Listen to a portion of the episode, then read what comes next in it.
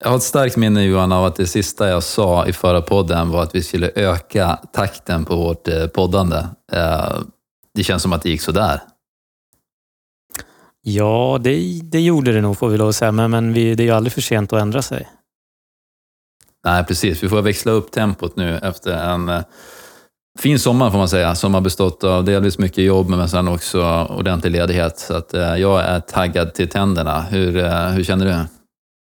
Ja, men jag känner samma här. Eh, jag har fått eh, ny energi och eh, fick till och med en fråga här så sent som förra veckan från räddningsvärnet i Grimslöv när nästa avsnitt var på gång. Så att det känns härligt att veta att, att våra avsnitt är efterlängtade där ute.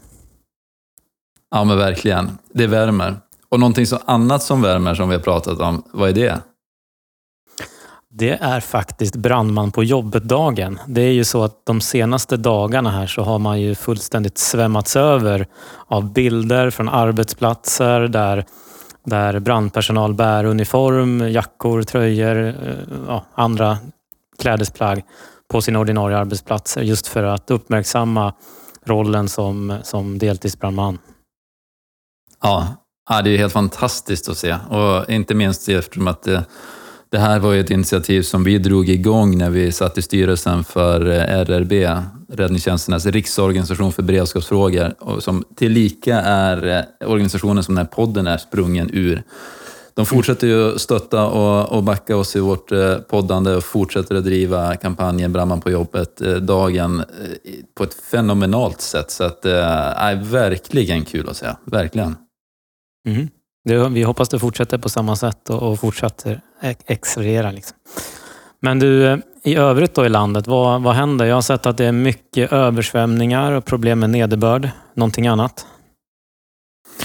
Ja, men, ja precis. Eh, eh, höga flöden är ju fortsatt ett eh, problem. Nu eh, varnas det väldigt för lite ytterligare nederbörd här till veckan som vi verkligen inte hoppas att den kommer. Men eh, bortsett från det så är det senast eh, den afrikanska svinpesten eh, Fagersta, eh, Mälardalen, eh, södra Dalarna där, ett stort område som är avspärrat. Så det är ju ytterligare en problematik som samhället möter och som vi också möter i räddningstjänsten. Eh, jag tycker det rör sig mycket, våra förutsättningar eh, rör sig hela tiden för att eh, Eh, ja, nå våra mål och eh, bedriva vår verksamhet på ett effektivt och bra sätt givet olika restriktioner och, och hotbilder. Ehm, vi får se var den här tar vägen, men eh, klart är ju att det kan vara problematiskt att röra sig i de här områdena och sannolikt innebär viss sanering om inte annat när man lämnar områdena.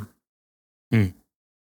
Ja, det, det, är komplext och det, det känns lite som att först hade vi pandemin, sen kom kriget, det är ekonomi, och nu kommer det här. Så det, det händer ständigt någonting hela tiden som, som vi måste parera och hantera. Ja, ja men verkligen. Eh, ja, sådana tider är det. Men du, eh, dagens tema då? Vi ska ju snacka om eh, höjda terrorhotnivån och eh, dess effekter på räddningstjänst. Känns som ett eh, svårnavigerat område, eller vad, vad tror du? Ja, det, det, är ju det, är högst aktuellt givetvis i och med att eh, Säkerhetspolisen då eh, höjde terrorhotnivån från förhöjt hot, alltså en, en, en, nivå 3, till högt hot, nivå 4 på, på den femgradiga skalan. Och Det här innebär ju naturligtvis att vi inom den kommunala räddningstjänsten på ett eller annat sätt måste snäppa upp och eh, få det här på agendan. Mm, verkligen. Och det här är ju då en, en femgradig skala det är en höjning som eh, förväntas vara varaktig över en längre tid. Eh, och också för att repetera så är det ju inget specifikt eh, riktat hot så, utan det är ju helhetsbilden som man har haft som underlag för att göra den här bedömningen som har lett till höjningen. Ehm, men vi, vi, vi kanske ska börja med att leta fram lite bakgrund till det hela. Ehm, ska vi ringa och kolla med någon? Vi ringer. Och jag, jag tänker att eh, vi har ju det finns Säkerhetspolisen, polisen, MSB, men, men kanske att vi ska förhålla oss lite mer specifikt idag så att vi ska kontakta Myndigheten för psykologiskt försvar. Bra, mycket bra. Eh, nyinrättad myndighet. eh, ligger ju till grund för mycket av den underrättelse, tänker jag, som eh, har lett oss fram till eh, ja, inte till läget då, men till höjningen eh, och de konsekvenser som vi ser av den här höjningen. Så att vi, vi gör så. Vi, eh, vi ringer dem, kollar läget och så tar vi det därifrån. Mycket bra. Varmt välkomna till RIB Podcast. En podd för räddningstjänst och av räddningstjänst. Med Marcus Wallén och Johan Szymanski.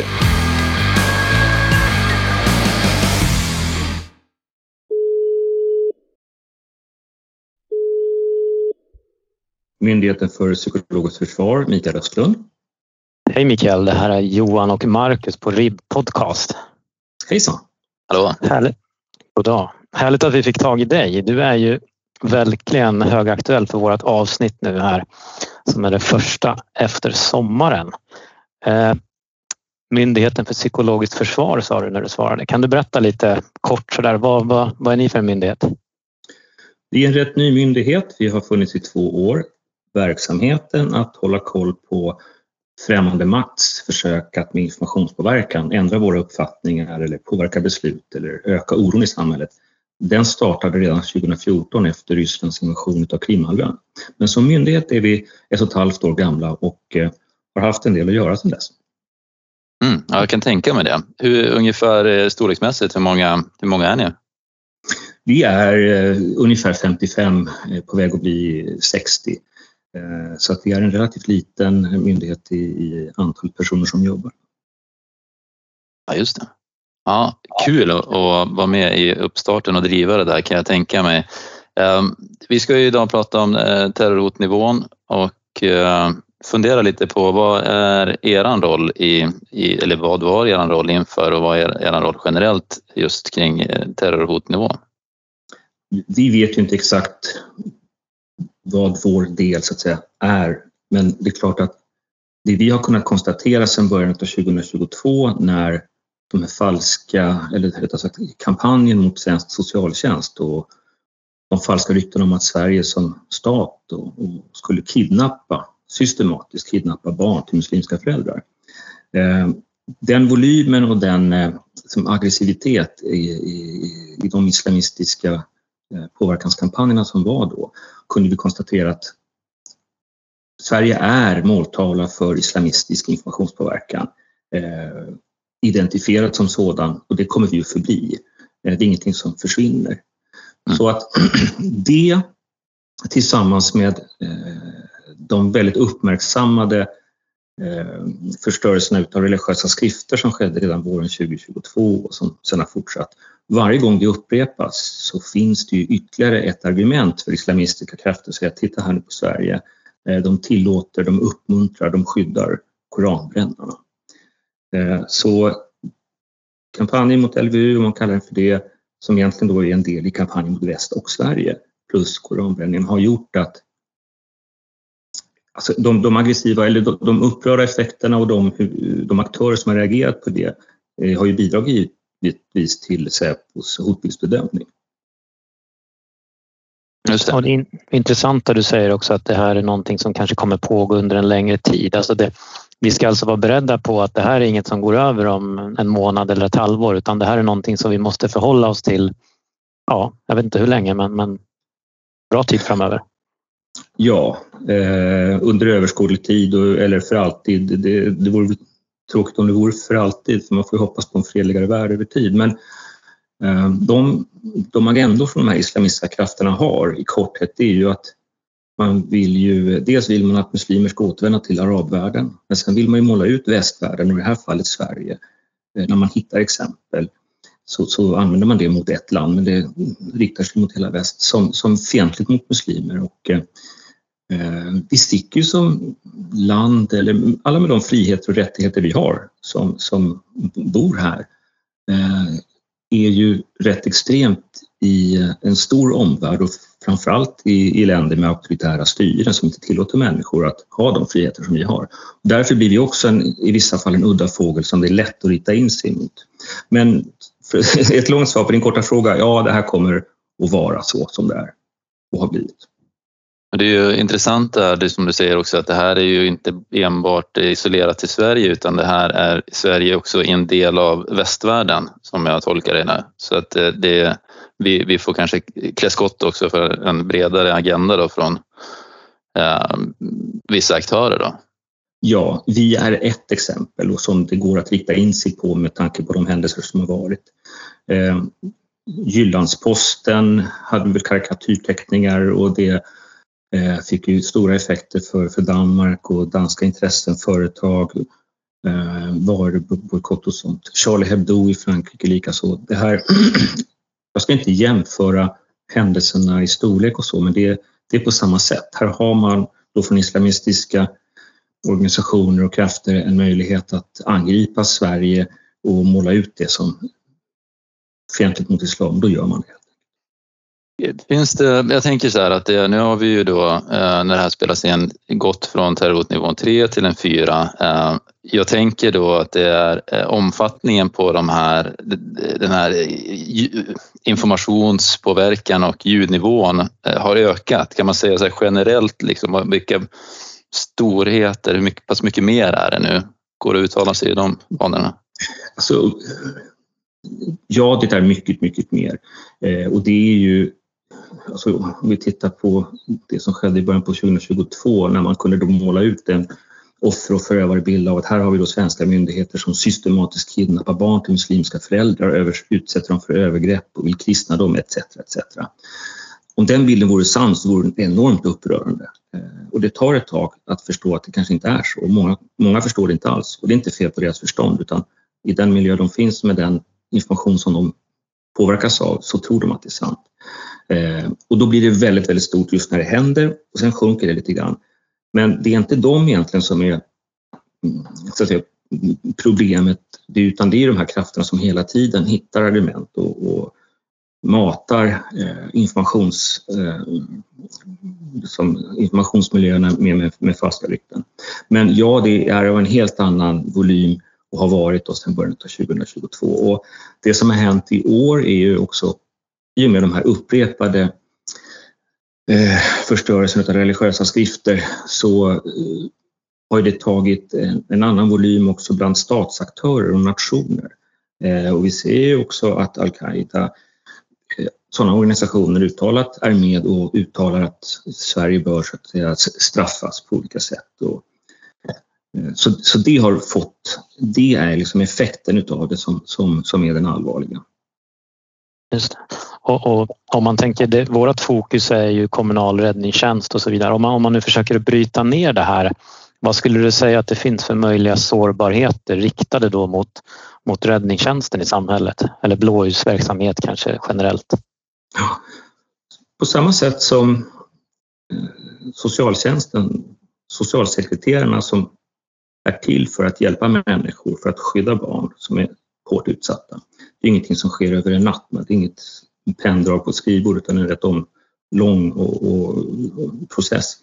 Men de är till för att hjälpa. När deras verklighet beskrivs av andra som att de kidnappar barn, det är klart att det blir väldigt svårt att hålla den dialogen med människor i de områdena där de kan vara till nytta och ska vara det och vill. Och på samma sätt gäller ju det eh, er i, i, i räddningstjänst och blåljuspersonal finns ju till för att vara skydd för människor, vara en hjälp och ett stöd. Och om det arbetet förhindras eller försvåras av att man målar upp en bild av er som några som är emot exempelvis då att ni aldrig skulle rädda muslimer om det brann någonstans eller om det skedde en olycka. Det är ju inte otänkbart att sådana rykten kommer. Eh, kommer. Eh, och även händelser i Sverige som rapporteras om i, i svenska medier plockas ju upp på de här islamistiska sajterna som ytterligare då ett bevis på att titta här vad vi sa. Det här skulle inte hända om det vore någon annan religion inblandad. Så att det är väl sårbarheten i samhället att, eh, att man målar upp falska bilder av hur den trygghet som alla eh, personer som har det som arbetsuppgift, den trygghet som det skapar, att man målar upp en falsk bild av det och, och ökar oro och, sår, och den sårbarheten då i samhället. Just det. Ja, ja, och översätter jag det där i mina egna ord så tänker jag att vi det du beskriver här att vi, där vi befinner oss nu så är vi i skottgluggen och det finns eh, krafter och aktörer som eh, systematiskt och medvetet letar eh, eh situationer som kan misstolkas eller förstärkas för att stötta deras agenda. Ja, eh, så är det. Och ja, bara för att vara tydlig, vi tittar ju, eh, vi bevakar ju inte den svenska informationsmiljön. Vad man skriver på konton i Sverige, det skyddas av grundlagar. Eh, och vi är ju till för att skydda just yttrandefriheten och möjligheten att uttrycka sin åsikt och bilda opinion och kritisera religioner eller tillhöra vilken religion man vill eller definiera sig sexuellt som man vill. Det är den frihet och rättighet vi har. Men eh, det som sker när den här utländska informationspåverkan når svenska informationsmiljön, ja, då sprids den av människor här också. Det bevakar inte vi, vi registrerar inte sånt, men vi kan ju se det. Och det är det som är eh, syftet, att påverka oss i Sverige. Och eh, om man säger nu då att vi i, i vår vardag stöter på någon eh, problematik i det här området, liksom, hur, hur kan, vi, kan vi ta hjälp av er då? Eller vilket stöd finns att, eh, att få, både kanske inför och under? Tänker jag. Ja, eh, eh ni, har, ni har gott om stöd i era egna organisationer eller liksom där, arbetsgivar, eh, alltså eh, eh, själva det. Men när vi märker, om vi märker att här pågår någonting som förmodligen riktar in sig mot räddningstjänsten och ska utmåla dem. Om vi ser det i de informationsmiljöer som vi, som vi eh, följer och bevakar, då skulle vi berätta det och så göra er uppmärksamma på det. Sen kan man ju var och en, eh, oavsett vad man jobbar med, bli bättre på sin egen källkritik och sin egen motståndskraft. Bara det att man vet om att det kan förekomma medvetet antagonistiskt, alltså fientligt, hotfullt, eh, på, påverkansförsök via sociala medier och annat.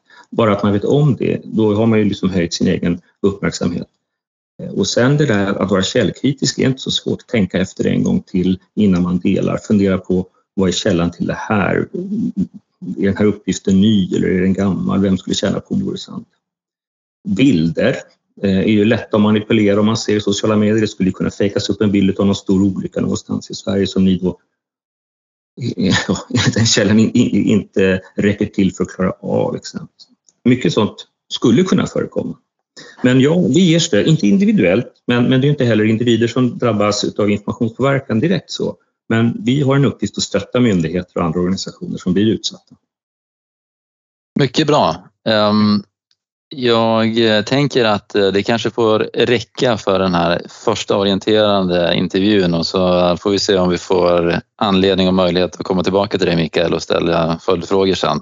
Eh, kanske baserat ja. på våra lyssnares input. Så Johan, vad säger du? Ska vi tacka Mikael? Och ja, men det tycker jag och så får vi ringa upp i så fall om vi får någon ytterligare fråga här. Ja, gör gärna det. Stort tack för att jag fick vara med och lycka till med podden. Tack så hemskt mycket. mycket. Hej då. Hej. RIB Podcast, en podd för räddningstjänst och av räddningstjänst. Ja du Johan, intressant att höra Mikael här på Myndigheten för psykologiskt försvar och hans inramning av läget. Eh, jag tänkte att vi nu ska försöka konkretisera det här i den mån som vi kan. Eh, alltså vara så tydliga som möjligt utan att kanske delge för mycket. Eh, men jag tänker om vi delar upp det här i dels direkta terrorangrepp mot eh, räddningstjänst och eh, som del två kanske informationspåverkan, då, vilket eh, Mikael var mycket inne på här. Eh, tror att det kan vara en, en, en bra struktur på samtalet? Låter mycket bra. Snyggt. Om jag börjar då med direkta terrorangrepp, eh, då kan man ju se lite olika eh, inramningar på det. Och den första som jag tänker på det är ju att, en, att vi får en överförd hotbild som kanske i nuläget framförallt eh, är riktad mot eh, polisen. Eh, vi är en samhällsaktör, vi är en blåljusorganisation, vi eh, samverkar, arbetar väldigt mycket med polisen och kan därigenom eh, ja, men, säg, hamna i vägen. Vi kan vara, bli ett indirekt mål och, och, och tillika ett associerat mål, tänker jag. Mm. Ja, och det är ju inte alls osannolikt egentligen, utan det, det, kan ju dels vara att vi åker på samma typ av händelse och sen hamnar vi som du säger i vägen. Men det kan ju också vara att vi faktiskt uppfattas som, i och med att vi har uniform och vi har blåljus, som en del av, av det här och därmed också blir då någon form av legitimt mål. Mm. Precis. Uh, och Sen har du också då delen i att vi det, de aktörer som man tänker sig ska kunna eh, rikta sig mot oss som organisation vill ju skada samhället, eh, vill ju förmodligen åstadkomma maximal skada. Eh, och en del i det kan ju då tänkas vara att hindra de skadavhjälpande aktörerna, varav vi såklart är en. Så att kommer inte räddningstjänsten fram så blir ju skadan ännu större. Och då kan man tänka sig att det är ett syfte som man vill uppnå. Mm. Och Det skulle kunna vara allt ifrån att man, man hindrar våra utryckningsvägar, att man kanske larmar oss till, till eh, väldigt många olika platser samtidigt som inte stämmer. Eller att man faktiskt kanske ja, anlägger små och mindre bränder eller motsvarande som gör att vi blir väldigt upptagna eh, och sen inte har då förmåga att hantera just den här stora saken som, som kanske inträffar samtidigt eller parallellt. Mm, precis. Man kan också tänka sig att man stör ut eh, alarmeringsvägar både in till oss och eh, ut från oss. Man kanske stör ut ledningscentral eller ledning generellt, eh, stör ut kommunikation. Eh, det finns många delar i vår verksamhet där vi förvisso har eh, redundans och eh, alltså andra tillvägagångssätt och nödrutiner som vi kan luta oss mot, men det blir ju ett sätt att åstadkomma samhällets skada om man kombinerar de här tillvägagångssätten. Mm. Det var några exempel på direkta alltså terrorangrepp. Där. Men om vi går över då på informationspåverkan och det som vi kanske hade mest fokus på när vi pratade med Mikael där. Vad, vad, vad tänker du för exempel inom ramen för den? Ja, men det, framförallt så tar jag med mig det han påpekar om, om, om, att man kan försöka minska förtroendet för samhället, att man redan idag gör det. Och att man skulle kunna rikta det här mot räddningstjänsten också i syfte att, mm. att ja, men helt enkelt splittra landet Sverige. Man kan tänka sig att eh, man målar upp eh, misslyckade insatser, eh, eller insatser som kan till synes vara misslyckad, men som egentligen inte är det och förstärker det i en berättelse kring hur dålig räddningstjänsten är eller hur räddningstjänsten inte hjälper vissa delar av samhället eller andra så kallade narrativ som gör skada både för oss och för samhället i stort. Precis, och här var han ju också inne på att man kan förvränga foton, bilder för att nyttja dem i, i, i andra sammanhang. Men också givetvis uttalanden kan ju förvrängas eller misstolkas medvetet just för att skapa den här bilden av att räddningstjänsten i Sverige inte hjälper alla eller på något vis undantar vissa då, så att säga, som, som gör att förtroendet minskar drastiskt. Och, och, då kanske vi står inför en situation där, där vi blir utsatta för stenkastning eller på olika sätt hindras i vår yrkesutövning. Mm, precis. Och någonting som man också nämner i, i det sammanhanget är något som kallas eh, hack and leak, alltså att man eh, eh, medvetet och ytterst strukturerat letar information och känsligheter i system för att komma åt information som kan användas för att misskreditera en aktör eller en, en myndighet. Så att här har vi verkligen hela, hela spektrat, vilket eh, föranleder behoven av att eh, se över och snäppa upp eh, ja, men kanske informationssäkerhet, skalskydd med, med, med mera. Mm.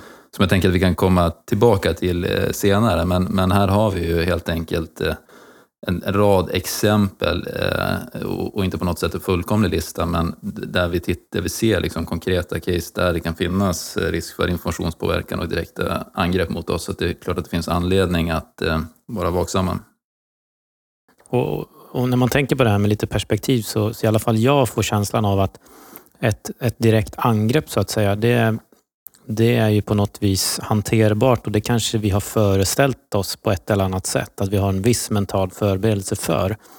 Men den här informationspåverkan som kanske skulle medföra att svensk räddningstjänst uppfattas som, som bovar som inte hjälper människor och att det, den bilden sprids ut i världen. Det, det, skulle i alla fall för mig vara alltså, fruktansvärt. För att det är ju någonting som jag, jag har inte tänkt ur det här perspektivet. Och, och jag inbillar mig också att det är oerhört svårt att vända en sån bild ut i världen av att, att det fungerar så i Sverige. Mm, ja, men jag håller verkligen med och det, det är ju det är dystert. Eh, men än så länge så är vi på rätt sida av det här. Så jag tänker att eh, hjälps vi nu åt att vara på tårna, eh, framförallt agera snabbt, se till att vi uttalar oss på, på bra sätt, se till att vi, om vi nu ja, men säg så här då, vi, råkar vi nu hamna i en situation som är mindre bra, ja men då får vi väl ringa Mikael och hans grabbar och tjejer och, och meddela och se till att vi samlat försöker bemöta det här. Se till att vi har kommunikatörer på kommunen som är med på tårna, att vi snabbt kan gå ut och bemöta och, och förklara läget. Så att vi ska absolut inte dra oss tillbaka och vara, vara eh, tysta och otillgängliga, utan det är snarare tvärtom. Alltså vi ska ut och synas och vara den här starka aktören som kan förmedla vårt uppdrag och hur vi jobbar och skapa den tydligheten. Om vi då går över till att prata lite om vad vi kan göra rent konkret då för åtgärder. Så om vi, om vi inleder med det vi var inne på sist här med informationspåverkan. Du var inne på kommunikatörer i kommunen här. Då är det ju rimligt att, att redan nu i förväg eh, Ehm, ha kontakt med Myndigheten för psykologiskt försvar eller åtminstone ha kontaktvägar och, och vara beredd på att tidigt aktivera dem ifall att man skulle stöta på någonting. Och, och det jag tänker på det är ju att alla i personalstyrkan är uppmärksamma på, på minsta tendens till att information som vi på något vis för ut förvrängs eller används på ett sätt som på något vis uppenbart misskrediterar räddningstjänsten eller förtroendet för oss. Ja, precis. Ja, men helt, helt eh, enig. Och det handlar ju då om att eh, vara observanta på, på det avvikande, eh, både i den fysiska miljön och den digitala. Så absolut. Och kanske den viktigaste frågan där bara kanske är att faktiskt lyfta upp det här internt så att man har en medvetenhet kring det. Det kanske är nummer ett. Ja, Nej, men instämmer. Det måste pratas om det. Det måste eh, vidtas åtgärder, eh, stora som små. Eh, så enkelt är det. Vi, vi, vi kan inte som samhälle gå från en tre till fyra utan att vi faktiskt eh, innebär någon skillnad i hur vi arbetar i vardagen. Men vidare då Johan, ehm, vad kan vi göra då konkret? Brandmän, styrkeledare, befäl och så vidare som är ute på fältet. Ehm, vad, vad bör vi tänka på? Ja, men jag tänker så här, nu, nu vet vi att terrorhotnivån är höjd till en fyra. Det innebär att vi faktiskt skulle kunna, eller till och med det är sannolikt att det kommer hända någonting. Vi vet inte bara var, när och hur. Och Det vi kan göra nu det är ju faktiskt att, att repetera, öva och se till så att vi är så förberedda som möjligt. Om det nu händer just på mitt skift eller då jag jobbar. Ehm, och Det kan handla om att repetera PDV-rutiner, alltså rutiner för pågående dödligt våld. Eh, att vi är observanta på det avvikande vid alla typer av insatser egentligen, för vi vet ju inte när det här kommer att inträffa. Och att vi övar omfall, allt från ordergivning, organisering, riskbedömning till olika typer av skyddsnivåer. Och är det någonting som man har sett världen över vid den här typen av händelser så är det ju att, att, att rädda så många som möjligt för att det är ju väldigt kort om tid kan man säga. Man brukar ju säga att var, var 15 sekund så är det någon som, som, alltså, som riskerar att dö av, av pågående dödligt våld. Och då har vi det här begreppet tillräckligt säkert. Och Det handlar ju om i de här situationerna att inte stå på någon skyddad brytpunkt, för det är ju förkastligt, utan verkligen arbeta nära, nära polisen och sen komma fram så fort det bara går när man har det tillräckligt säkert och så lyfta ut eller rädda människor på olika sätt. Mm. Låt oss stanna upp en sekund Johan vid begreppet tillräckligt säkert. Ett otroligt centralt begrepp i de här sammanhangen och som mm, måste övas och stötas och blötas. För nu, nu pratar vi om att göra en bedömning av om läget är tillräckligt säkert, om läget inte är tillräckligt säkert eller om vi inte har information nog att bedöma. Och det är en situation som är hastigt uppkommen med osäker eh, information, lite information. Ehm, vi vet inte vad vi ger oss in här, men vi gör det i en kontext där medmänniskor dör. Eh, väldigt komplex situation. Mm. Precis, och, och, återigen så det viktiga här är ju att hela tiden försöka att avancera sig fram till den plats där, där vårt hjälpbehov är som störst så att säga. Och tillräckligt säkert är ju ett begrepp som vi då normalt sett ska få ifrån polisen för att kunna avancera fram till en plats.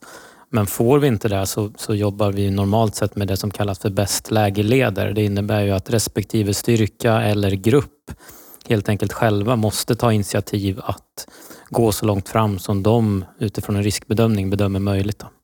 Mm, precis, och det, jag tänker att eh, ja, vi har ju fler begrepp då, som självorganisering med mera, men det där kanske vi, det kanske är ett eh, separat avsnitt. Vi har ju eh, viss erfarenhet av sådana här händelser också som vi kanske kan dela med oss av. Men äh, återigen, liksom, begreppet tillräckligt säkert är det som är centralt och avgörande för att vi ska kunna avancera på ett så, så snabbt äh, och, och, bra sätt som möjligt.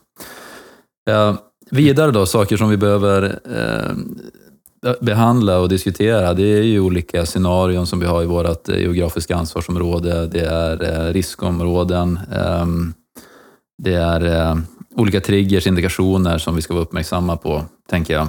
Um, vad har vi mer som vi, som vi kan faktiskt konkret öva och titta på?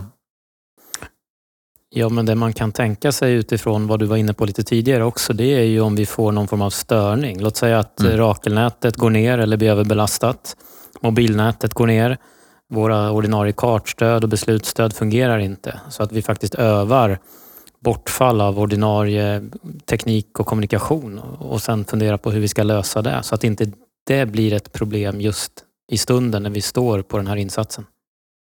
Mm, precis, och att man gör det i hela kedjan, alltså från egentligen eh, inkommet larmsamtal till eh, att, vi, att vi hjälper de skadedrabbade och att hantera bortfall i olika mm. led där.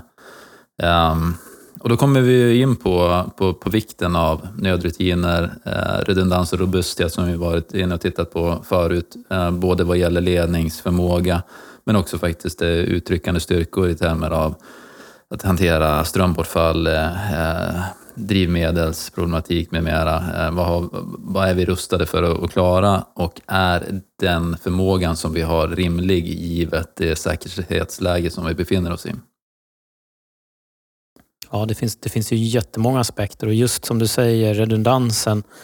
Eh, ta ledningscentralen som respektive ledningssystem har om, om den utsätts för någonting eller någonting slutar fungera, vart ska vi flytta oss? har vi teknik där eller har vi mobilteknik? Det finns ju egentligen obegränsat med möjligheter att öva på den här typen av, av eh, gråzonsproblematik, då, eller vad vi ska kalla det. Ja, men absolut. Och i slutändan så, så sitter vi ju säkert med penna och papper eh, som, som i de gamla goda dagarna. Men eh, ja, där finns det mycket att göra. Och jag tänker att allt, allt det här som vi diskuterat i vilka åtgärder man bör eh, vidta från respektive aktörs sida och i vårt fall räddningstjänsten då, får grunda sig i någon form av eh, uppdaterad säkerhetsskyddsanalys eller riskanalys, säkerhetsbedömning, kalla det vad du vill, men att man ser över de här då, mm. givet att den input som vi har fått från myndigheten för psykologiskt försvar, som vi har fått från Säpo och det eh, omvärldsläge som vi befinner oss i. Vad behöver vi kanske uppdatera eller förändra eller förbättra. Mm.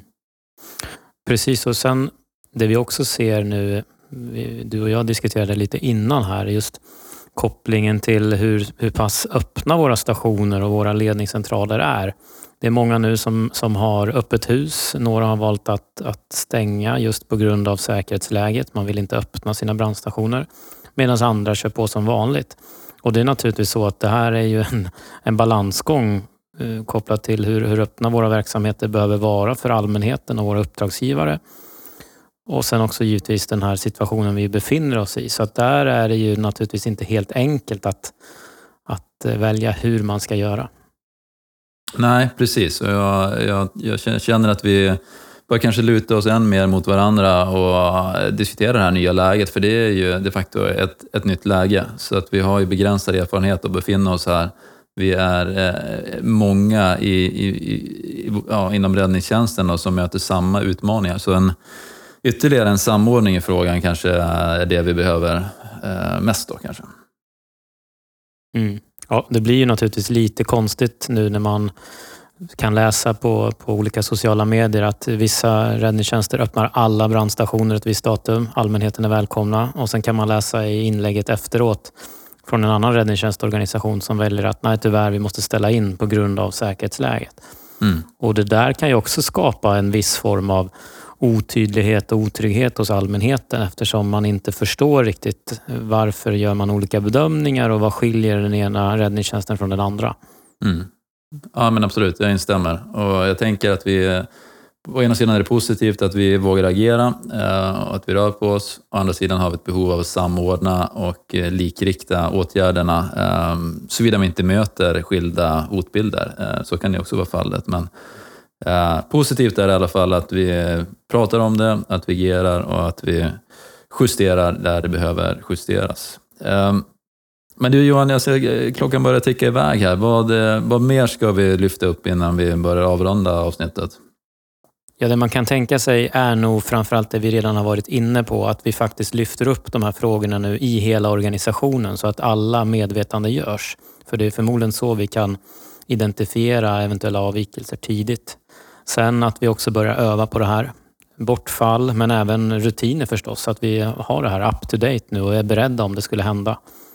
Du var inne på det också, att vi, vi identifierar särskilt utsatta platser kanske där vi kan förvänta oss att någonting kan inträffa och då finns det förmodligen möjlighet att ha en dialog där med våra kommuner hur vi kan förbättra säkerheten på de, på de platserna. Tillträde till brandstationerna och till, till ledningscentralerna är också en sån fråga som, som är viktigt. Vilka får komma dit? Ska man identifiera sig? Kan vi se över skalskyddet? Har vi grindar, stängsel och så vidare? Jag vet inte riktigt hur det ser ut nere hos dig där, där du bor Marcus, men det är säkert olika beroende på i vilken kommun man, man kommer till, hur pass hög skalskyddssäkerheten är på, på respektive brandstation. Ja, men så är det ju absolut. Och det, det enda man kan konstatera det är att vi har ju flertalet identifierade penetrationsförsök riktade mot just räddningstjänsten. Eh, och det är ju försök som har upptäckts. Eh, mm. Det som är skrämmande när man funderar på det, det är ju mängden som inte har upptäckts. Ehm, eh, de luckor som, eh, som har identifierats av eh, ehm, någon som vill oss illa, ehm, de är ju kanske inte kända förrän det är för sent. Så här gäller det att se över sin, eh, sin säkerhet definitivt och, och vidta de åtgärder som behövs. Men med det sagt så min uppfattning är att vi generellt eh, befinner oss på en bra plats Eh, vi behöver snäppa upp lite nu givet eh, omvärldsläget. Så det får väl bli medskicket då, att vi fortsätter prata om det som du var inne på och eh, blir lite bättre för varje dag helt enkelt. Jag tycker det. Och just, eh, just det där överraskningsmomentet, det är det vi vill komma ifrån. Vi ska känna oss förberedda, vi ska öva på det vi kan och vi ska ha i medvetandet att, att eh, det kan hända någonting. Vi vet inte vad, men, men händer det så, så vet vi vad vi ska göra. Mycket bra, ja, instämmer. Ett eh, eh, delvis dystert ämne, men jag hoppas att vi har eh, lyckats belysa det eh, ur olika eh, perspektiv och att vi har varit så pass eh, handfasta och konkreta som man kan vara i det här. Vi får väl se vad, vad lyssnarna ger oss för dom här när avsnittet är publicerat. Mycket bra. Du har lyssnat på RIB Podcast, en podd för räddningstjänst och av räddningstjänst med Marcus Wallén och Johan Szymanski. Producerad av Timmy Selin, grafik Adam Dahlstedt.